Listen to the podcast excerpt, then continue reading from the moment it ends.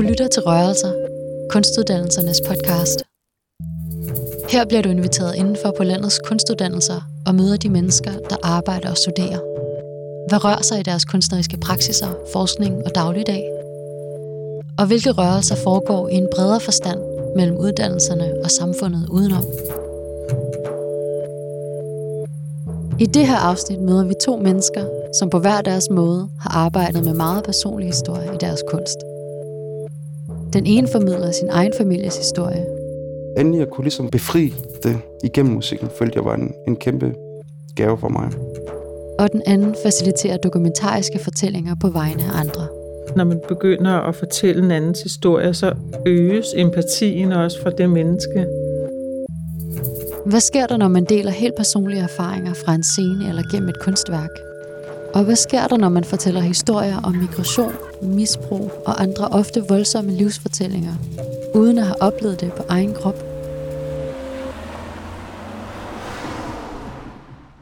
Jeg er på besøg hos Lavan Shakur Otman i hans studie i Vandløse. Tak. Du fandt det? Jeg fandt det. I Lavans afgangsprojekt fra konservatoriet i sensommeren i år, fortalte han for første gang sin livshistorie. Gennem en selvbiografisk videomonolog, blandet med kassettebånd, modular synthesizer og vinylplader. Jeg er pladespillerist, det vil sige, at jeg prøver at bruge pladespilleren som et instrument. Lige nu forsker jeg på Rytmisk Musikkonservatorium på Holmen.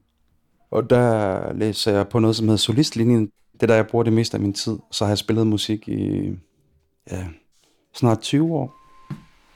Nørder rummet. ja, Der er ting og sager, der er mange dioder, der lyser rundt omkring. Kæleboks og ting, man kan putte ting ind i. Den der, den er vild. Det hele startede faktisk med, at jeg fandt en pladespiller i en skraldespand. Og så begyndte jeg at scratch. Og for hver eneste vinylplade, jeg fandt, voksede min smag og interesse sig for genre og stilarter og instrumenter. Derfra begyndte jeg så at lære at spille andre instrumenter, og har spillet mange koncerter. Jeg tror, jeg spillede snart 2.700 koncerter. Det er mange koncerter. Hvor fandt du den der pladespiller? Altså, jeg kom til Danmark, da jeg var ganske ung, og vi, øh, fordi vi kom som flygtning fra Irak. Og så synes regeringen, det var fedt at placere os i alle mulige ghettoer, hvor der også bor andre flygtninge. Så du skal forestille dig ligesom boligkvarter fyldt med folk, der er krigstraumatiseret og nogle dybt kriminelle. Så det vi havde sådan at få tiden til at gå med, det var enten at lave lidt rav i den, fordi så fik vi lidt opmærksomhed, og vores forældre var måske lidt krigstraumatiserede og ødelagte, så vi havde nok brug for lidt opmærksomhed. Det kunne jeg ikke finde ud af. Så, hvad hedder det, jeg så noget i fjernsynet en gang, med en, der stod og scratchede. Og så helt tilfældigt, så så jeg en pladespiller stikke ud af en skraldespand i Sønderborg på et tidspunkt. Og så tog jeg den med hjem og begyndte at scratche lidt. Og så genfandt jeg en værdi i mig selv. Jeg følte ligesom, nu kunne jeg også et eller andet, som gav mig en værdi. Ikke fordi folk synes det var sejt eller noget, men jeg var ikke bare en eksistens, der gik rundt og ikke rigtig vidste, hvad han eller hun skulle. Et år efter begynder jeg at stille op i Scratch Battles, der flytter vi så til København. Det går ret stærkt. Efter meget kort tid, så bliver jeg tre gange Danmarksmester og Europamester og fem gange skandinavisk mester og en af de bedste i verden til at scratch, være med til verdensmesterskaberne og placerede mig ret godt og sådan noget. Så det startede lidt ligesom i en skraldespand, som man kan sige det. og så begyndte folk ligesom at sådan se mig. Jeg var 18 første gang, jeg vandt DMMX. Så det var meget nyt for mig det hele, og det var vildt mærkeligt, fordi jeg havde at rejse, fordi vi flygtede fra krig, så det er ikke sjovt for mig at rejse. Af frygt for, at øh, jeg altid skal lyde som en, der er i en et eller anden form for offerrolle og sige, at det har været hårdt at flygte og sådan nogle ting. Jeg føler faktisk, at livet har bragt mig rigtig mange smukke overraskelser og mirakler. Men øh, en ting, som jeg ikke kan slippe, det er tanken om at skulle rejse og flygte. Hver gang jeg sidder i en bus, og det bliver lidt mørkt, så husker jeg, hvordan vi sad i bus, da vi flygtede fra Irak til Iran. Det er sådan nogle ting, man ikke rigtig slipper. Plus mange af de første indtryk, du får i livet, de hænger bare på dig. Mange folk, som har absolut gehør, det vil sige folk, der kan genkende toner og sige, ding, det er et C. Det har jeg for eksempel overhovedet ikke. Men dem, der har det, det er jo fordi, de er blevet disponeret for toner og forskellige intervaller fra barnsben af. Så det har de taget med sig. Vi har taget en god portion krig og ødelæggelse med os. Så jeg tror, jeg bliver lidt utryg, når jeg skal rejse, faktisk. Og det er noget, som jeg har arbejdet med, siden nærmest jeg kom til Danmark. Man kan sige, at jeg var et barn, ja, men børn husker. Det gør vi. Og du husker også retrospektivt, hvis dine forældre har oplevet traume, så er der noget, der går i arv hos børn. Hvorfor det endnu engang var vigtigt for mig at finde et medie, jeg kunne udtrykke mig igennem. Og det blev så pladespilleren. Du skal også forestille dig, altså, jeg ved sgu ikke, vi, vi snakker syv sprog derhjemme måske. Du ved, og mig og mine brødre især, vi, øh, vi vælter rundt i de der sprog. Nogle gange så siger vi noget på dansk, som ikke giver mening, men som vi giver mening på arabisk eller tyrkisk. Du ved, og det kan man ikke sige på dansk, men vi forstår hinanden.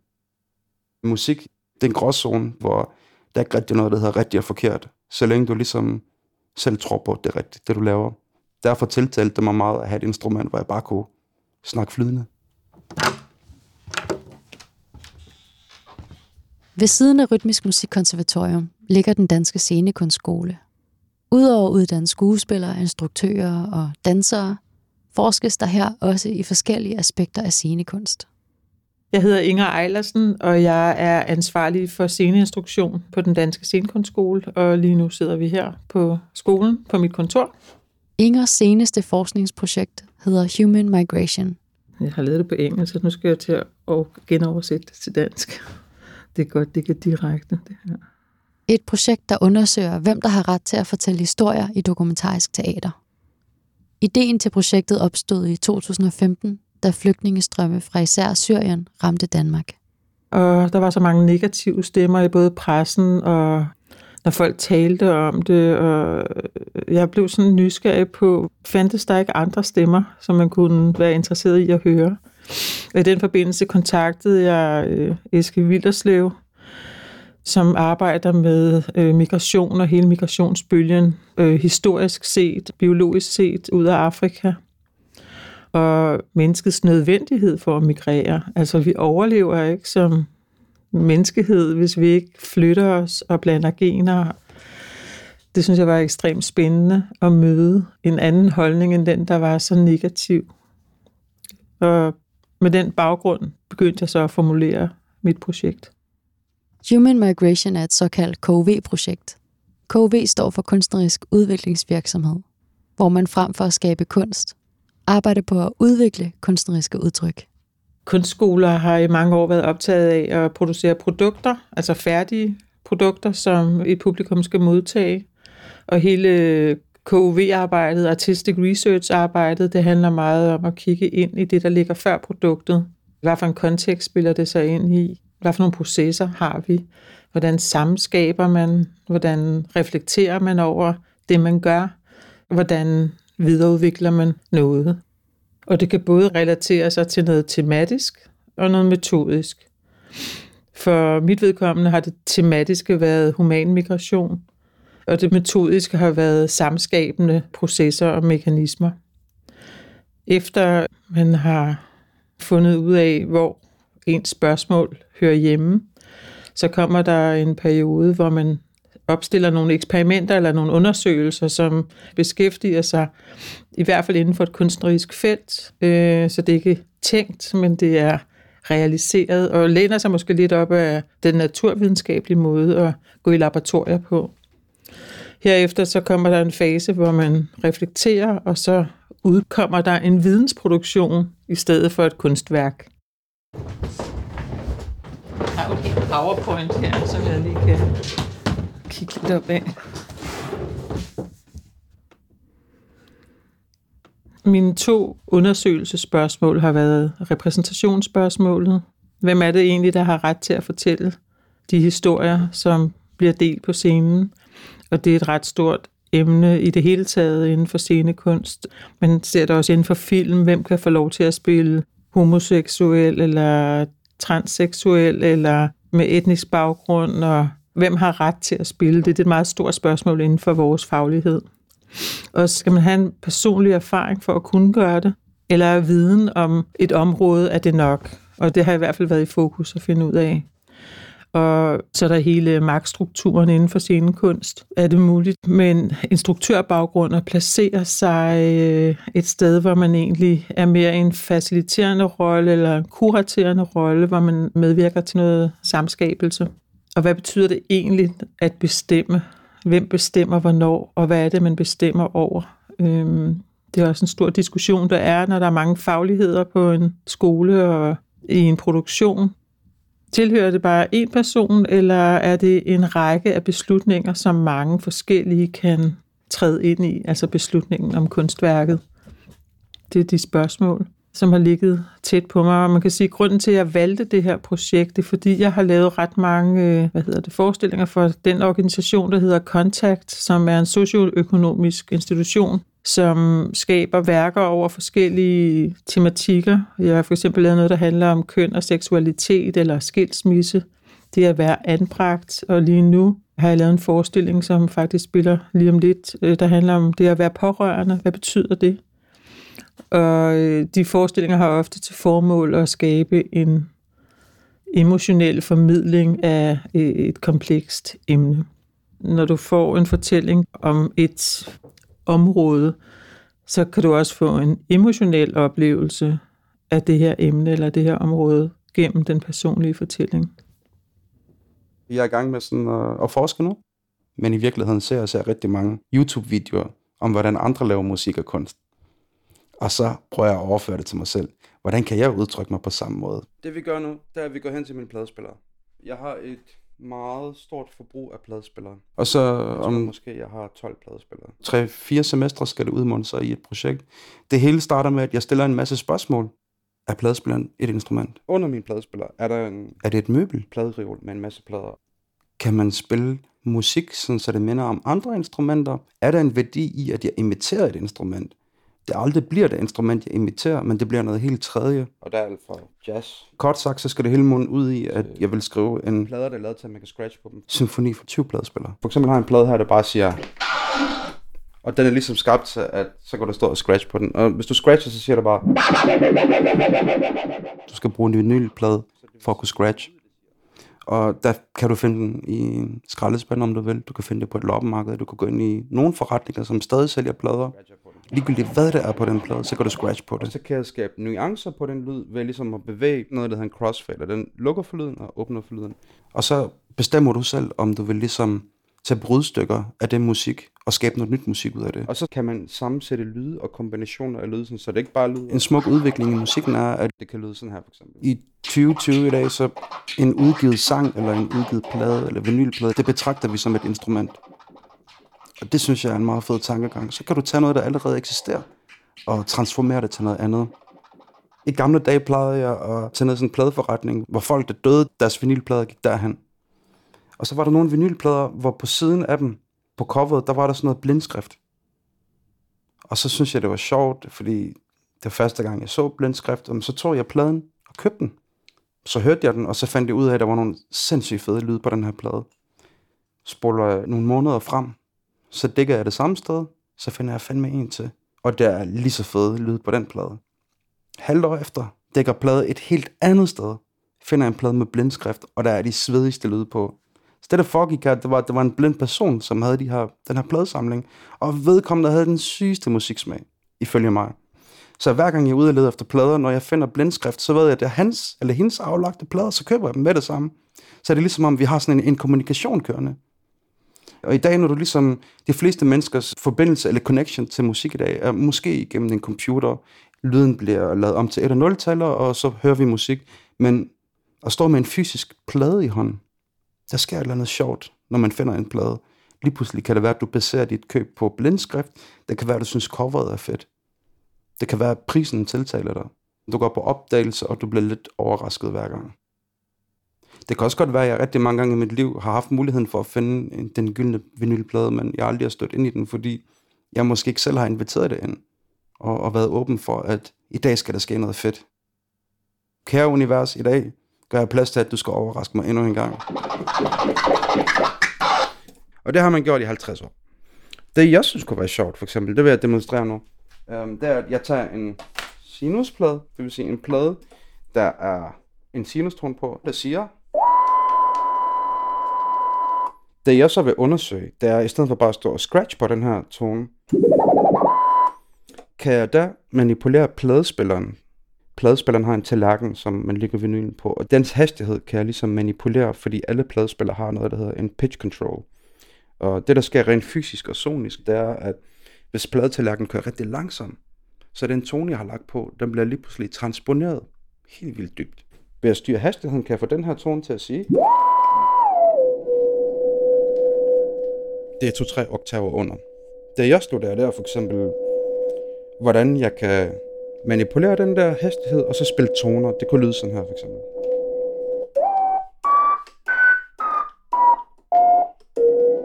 Det jeg kan gøre, det er, at jeg kan loop den her tone, og så kan jeg ligesom putte en ny tone ovenpå, og skabe harmonier ud for det. Så nu prøver jeg bare et eller andet. Jeg har ikke øvet det her, så det kan godt være, det lyder lidt syret. Men det kunne være sådan noget som det her. Den her tone. Så nu er den loopet. Så finder vi den næste tone. Det der er min intention, det er ligesom at tage 20 af dem her, og så styre dem fra min computer eller fra et keyboard. Jeg kan få alle de her 20 pladespillere til at spille forskellige toner. Lidt ligesom 20 violinister eller 20 celloer i et orkester. Og så kan jeg skabe et samlet udtryk, en lille symfoni. Skruer jeg ned for den her igen. Sådan her, ellers får vi tvangstanker. Det sjove er, at mit partitur, det er jo de vinylplader, jeg sætter på. Jeg kan også bare tage... Det var en sinusplade, jeg har fundet. Jeg kan også godt tage øh, plade med Fujis.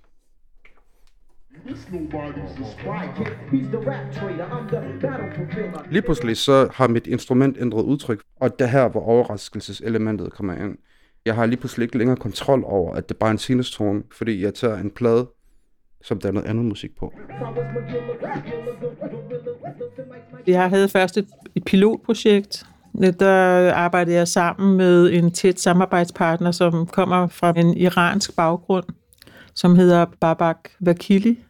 Han har studeret, øh, hvad hedder det, politics, statsvidenskab. Øh, ham har jeg arbejdet tæt sammen med at lave de her kontaktprojekter. Øh, han er både rapper og øh, har sin personlige erfaring, og så arbejdede jeg sammen med Peter de Bar fra Geogenetisk Center, phd studerende og så øh, Moritz Ram, som har arbejdet med postmigration. Og vi lavede nogle rum, hvor vi tog for eksempel nogle øh, meget sådan hardcore videnskabelige artikler, som han så lavede om til rap, og begyndte at snakke om, hvordan man kunne iscenesætte det, og vi fik en idé om at lave en stor interaktiv, performativ udstilling i kælderen under Geologisk Museum, hvor vi ville gerne have forskellige øh, med en øh, migrantbaggrund til at være i de der tomme kælderrum, så man som publikum kunne vandre rundt i udstillingen og opleve enten forskellige personlige fortællinger, øh, noget videnskabelig evidens, digte, visuelle fortællinger, altså forskellige bidder af oplevelser. Og som publikum en måned før du deltager i denne her oplevelse, så skulle du øh, indsende en spytprøve, så, og så skulle du gennem den oplevelse indsamle information om din egen genetiske baggrund og begynde at reflektere lidt over, at sådan noget som race ikke er noget, der findes, øh, men der blandet af mange forskellige øh, dele.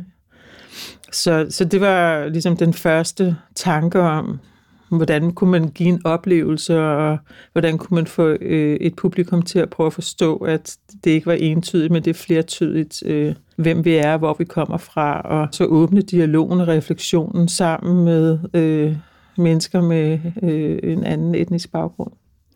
Så søgte jeg så penge til et stort projekt, og der øh, involverede jeg mine kollegaer i forhold til det samskabende, jeg ønskede at lave. Altså, hvordan, hvordan kunne jeg træde et skridt tilbage og øh, sætte nogle rammer for øh, mine kollegaer, som kommer fra forskellige baggrunde, både lyddesigner, kostymedesigner, lysdesigner, øh, scenografi inden for skuespil, inden for politisk øh, performance og inden for billedkunstskolen. Så vi var mange med en forskellig kunstnerisk forståelse, som øh, samarbejdede med øh, hovedsageligt øh, performer, som jeg har mødt gennem kontakt. Jeg har mødt, arbejdet med mange forskellige øh, kulturelle baggrunde og etniske baggrunde. Øh, så vi lavede sådan et rum, hvor vi kunne arbejde sammen, hvor hver af mine kollegaer satte en ramme op for en undersøgelse inden for en uges tid. Og øh, min egen undersøgelse, den bestod i at øh, få fire migrantperformer til at tage en GoPro på og optage noget derhjemme, noget transport, en samtale med en, de kendte, og en samtale med en, de ikke kendte. Og ellers var jeg slet ikke involveret. der er sådan en hårfin balance mellem at, at sætte nogle rammer og på en eller anden måde diktere, hvad der skal fortælles. Øh, og på den måde, så bevæger du dig væk fra, hvad ligger der egentlig på scenen. Så jeg var optaget af, hvordan kan man overhovedet skabe nogle rammer for at få nogen til at så frit som muligt selv sætte dagsorden. Hvordan kan jeg selv være med til at, at fjerne mig fra det egentlig? Hedder Amina, og jeg har i den grad forelsket mig i den danske sommer i år. Det er simpelthen København, og det bedste det er mig, mine venner, min cykel, min BH, der hænger til tørre efter at være ude og bade. Føler du dig dansk? Nej. Det gør du ikke? Halv, halv. Halv, halv. Ja, Hvad, hvad, hvad definerer halv, halv? Er det dit blod? Er det hvor Ja, du blod, bor? Eller er blod, det... blod, blod. Altså min familie, de er jo, de er jo albaner. De er albanere. Danskere og albanere og amerikanere og libaneser, egypter, italienere. De ville ikke have været dem, de var, hvis ikke det havde været for en kæmpe stor mix af andre racer. Ja, ja, men jeg forstår dig godt. Føler du dig så mere dansk nu, hvor du ved det? Nå, ja, jo, jo. Altså, jeg føler mig mere velkommen. Jeg føler mig mere tryg, hvis hvor du siger det på den måde.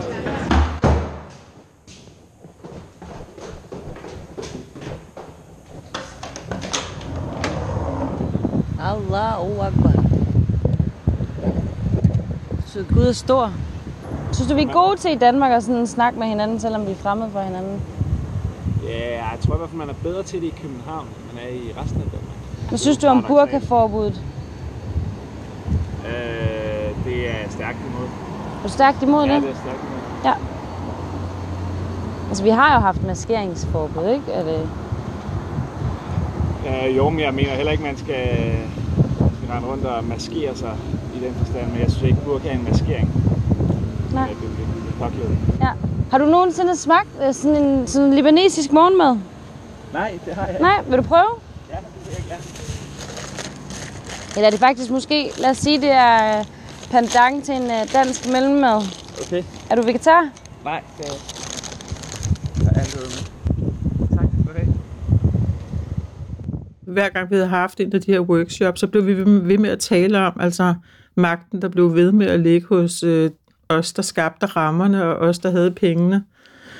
Og øh, endte faktisk med undervejs at blive ret selvkritisk på projektet, fordi det var mig, der havde fået pengene, og jeg er en ældre hvid kvinde, og mine kollegaer er kunstnere og kommer også med en primær dansk baggrund. Så det blev meget på vores præmisser, selvom de havde frihed inden for rammerne til at skabe det, de ville. Så jeg endte med at lave en opsummerende visning, hvor jeg vendte det hele på hovedet. Det vil sige, at jeg gav værtskabet til migrantperformerne og os, der havde sat det i gang. Vi blev sådan en lille delelement. Og pludselig blev det dem, der skabte nogen interaktivitet med et øh, publikum. Og os, der var kunstnere, trådte tilbage og var egentlig kun til stede med sådan nogle små et minuts klip i en cirka to timers øh, performativ oplevelse, vil jeg kalde det, som bestod af dem med migranterfaring, som gik op og var værter og faciliterede et rum. Et minut, hvor vi fortalte om vores metoder eller vores workshop, og så to minutter, hvor de videnskabelige involverede kommenterede på den oplevelse, de havde haft. Så det var jo en performance i sig selv, og en refleksion, og øh, et ejerskab, der skiftede hænder. Jeg startede på bacheloren som noget, der hedder lydteknik og producer. Og der gjorde jeg, fordi jeg var lært de anatomiske byggeklodser i, hvad lyd er. Hvordan bruger man en mikrofon, og hvad er det for en ledning. Og da jeg var færdig med det, så følte jeg, at jeg var klar til sådan at udforske mit eget kunstneriske udtryk. Om jeg kan tåle og levere et kunstnerisk udtryk, der kan stå alene. Formålet var ligesom at finde ud af, hvor, hvor står jeg som kunstner. Og det gjorde jeg ved at fortælle en historie, som jeg aldrig havde fortalt før. Netop historien om, hvordan jeg flygtede. Den er meget sørgelig, og den er meget skræmmende og dramatisk, og, og på samme tid rigtig smuk. Og jeg var hele tiden bange for sådan, at jeg gider ikke snakke om det, fordi så tror folk, at jeg sådan er en offerrolle, eller du ved, jeg har ondt af mig selv. Det var ligesom sådan en ting, som var nærmest gået hen og blevet tabu for mig. Hvis jeg kan fortælle den historie, hvis jeg kan formå at være så nøgen i min kunst og fortælle den historie, så kan jeg fremadrettet tillade mig selv at lave hvad som helst kunst, jeg vil, uden at jeg skulle være bange for, hvordan folk modtager det. Fordi første modtager er stadigvæk mig selv. Så det var det, det jeg gik ud på. Øh, så havde jeg animeret en øh, video med nogle tegninger, som Kalderen har lavet, sådan en svedig rapper og tegner. Og så havde jeg øh, indspillet en monolog til det, og delt det op i fem kapitler, hvor det starter fra Irak og ender i Gellerup på en pukmaxi. Imellem de kapitler, så fremførte jeg så et nummer, som på en eller anden måde gik tilbage til det, jeg havde snakket om i historien. Så er det ligesom, jeg har indspillet en monolog. Øh, du ved, jeg så Shawshank Redemption. Jeg elskede i filmen, at Morgan Freeman havde sådan en, en fortællerstil, der var meget nøgen. Når han var ked af det, så fortalte han aldrig, at han var ked af det. Du kan ikke høre det på hans stemme, at han var ked af det. Han fortalte om en handling, hvor han blev ked af det. Men han formåede at fjerne sig selv fra det og fortælle historien meget sådan direkte og nøgen. Den metode brugte jeg i min fortællerstil. Så jeg kunne snakke om, at jeg gik igennem et minefelt, og at, at jeg ser døde mennesker ligge på minefelt, og de sprunget i småstykker, og jeg ser grønne fluer lande på dem, og spise af deres øjne.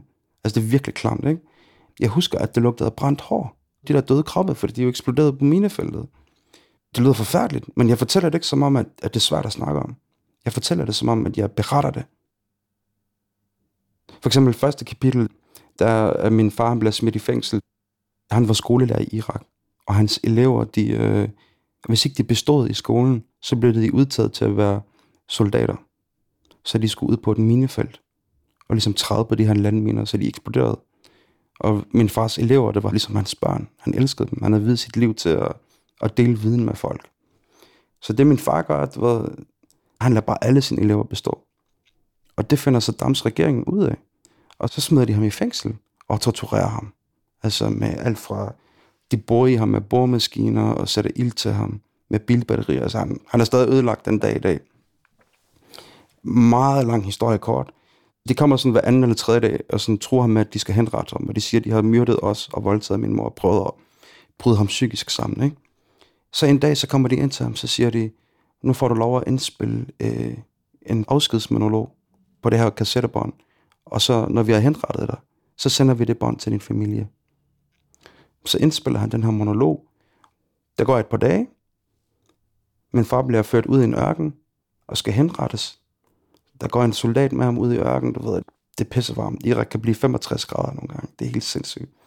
Så min far går ud i ørken. Den her soldat, han øh, beordrer min far til at lægge sig på knæ. Og så tager han øh, riflen op og lægger den på min fars tænding. Og så skal han til at skyde min far i hovedet for at henrette ham.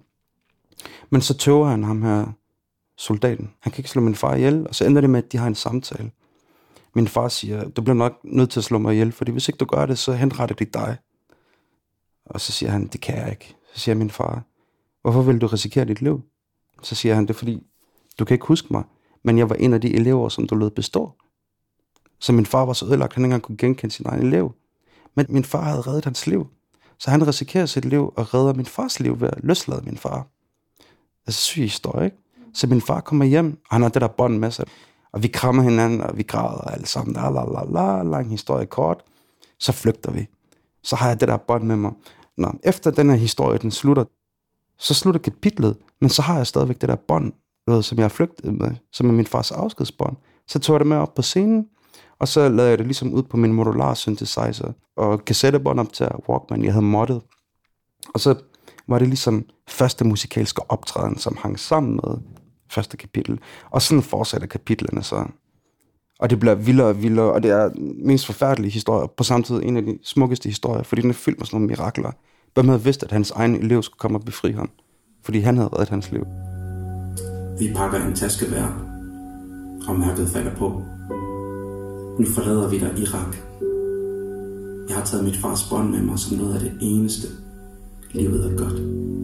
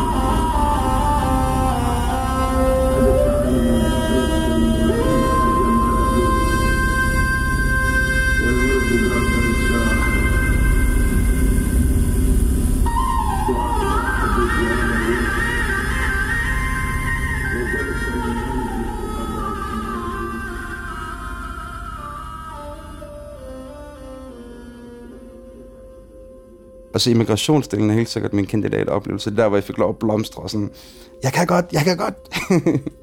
jeg kan godt fortælle noget kunstnerisk. Yes. Så nu er jeg inde på solistuddannelsen, hvor jeg forsker i pladespilleren, der hvor det startede for mig. Jeg tror, det er vigtigt for mig at fortælle historien, hvor jeg bare fortæller den på en måde, så du med din fantasi kan gå ind og skabe din egen historie. For så vil det på et eller andet tidspunkt også mindre om, at måske er du ikke flygtet fra Irak, men måske har du faktisk lignende historier. I større eller mindre grad, det er lige meget. De har påvirket dig på den ene eller den anden måde. Sådan går vi alle sammen rundt og bærer på historier. Og det er det, jeg vil vække i folk og i mig selv. Jeg tror, kunsten bliver større, at vi deler den. I Irak, Mellemøsten, så kalder man faktisk uh, kunstnere fra samfundets tjener. De minder dig om, at du stadig er et menneske. De er ikke over andre mennesker. Det er de ikke. Men de er mere en vehicle eller en ventil for dine følelser. Du går hen til en kunstner, han eller hun læser et digt op, eller spiller noget musik for dig. Og så kommer du i kontakt med nogle følelser, som du måske ikke har tur og, og røre ved. Jeg har brugt meget tid på at læse og samtale og sådan noget. Det der med at have en stor viden om noget, giver det der egentlig ikke også lige så stor ret til at lave noget, som at have erfaringen selv. Og hvad sker der egentlig med scenekunst, hvis det udelukkende er personer med personlig erfaring inden for det, der skal præsenteres på scenen? Hvad sker der med skuespilfaget? Altså, hvad er en skuespiller så, hvis man ikke kan spille en anden? Fordi det er minoriteterne og dem, der ikke har magten, der får ret til, eller gerne vil have ret til at spille sig selv. Og det forstår jeg godt. Der er en stor politisk øh, diskussion i det, som måske stiller sig i vejen for en, øh, et kunstnerisk udtryk, eller gør det ikke. Må vi ikke fortælle det, der foregår i verden, og hvad er den yderste konsekvens af hele denne her politiske bevægelse? Hvad, hvad ender det med at betyde for det kunstneriske værk? Jeg er nysgerrig på det. Jeg, jeg oplever ikke, at det ene er rigtigt, og det andet er forkert. Jeg oplever, at øh, noget understøtter en stor, vigtig bevægelse. Jeg oplever også, at der er noget, der kan sætte sig i vejen for kunstneriske udtryk. Og til sidst kan vi ikke afspejle den omverden, vi lever i længere, eller kan vores omverden forandre sig, fordi man laver om på nogle kendte mønstre og strukturer. Hver femte person i Danmark lider af en eller anden form for angstledelse eller depression, sindsledelse. Jeg har selv lidt af rigtig meget angst, altså nærmest kronisk angst, siden jeg var lille, også på grund af krig og alt det der. Og jeg har lagt mærke til, at angst, situationer og depression, og hvad det nu kunne være, er faktisk sindstilstand, som vi inviterer ind med fantasien. Fordi angst er faktisk fantasi. Du laver nogle scenarier, angstscenarier. Kan jeg betale min husleje? Er min kæreste mig utro? Bliver jeg smidt ud af det her? Kommer skat efter mig? Whatever. Det er fantasi. Og det, at vi dyrker den fantasi, og det er en selvforstærkende faktor så meget, at det folk lider allermest af nogle gange, det er angst for angsten. Og det tror jeg er fantasi og kreativitet. Min opgave som samfundets tjener kunne være at minde dem om, at vi kan bruge den samme kreative fantasi på noget positivt i stedet for. Du har lyttet til Rørelser, kunstuddannelsernes podcast. I det her afsnit var vi på besøg hos Lavan Shakur Otman, som også går under aliaset Turkman Soldier, fra Rytmisk Musikkonservatorium, og Inger Eilersen fra den Danske Scenekunstskole, begge i København. Undervejs har du hørt optagelser fra Lavans afgangsprojekt fra 2020, og videooptagelser lavet i forbindelse med Ingers undersøgelse Human Migration. Inger laver de fleste af sine forestillinger sammen med Contact, som holder til på Betty Nansen Teatrets Edison-scene. Du kan læse mere på contact.dk. Jeg kan desuden anbefale det dokumentariske projekt Other Story, som laver korte film med personlige historier i en verden i konstant forandring. Find deres film på other-story.org. Tak fordi du lyttede med.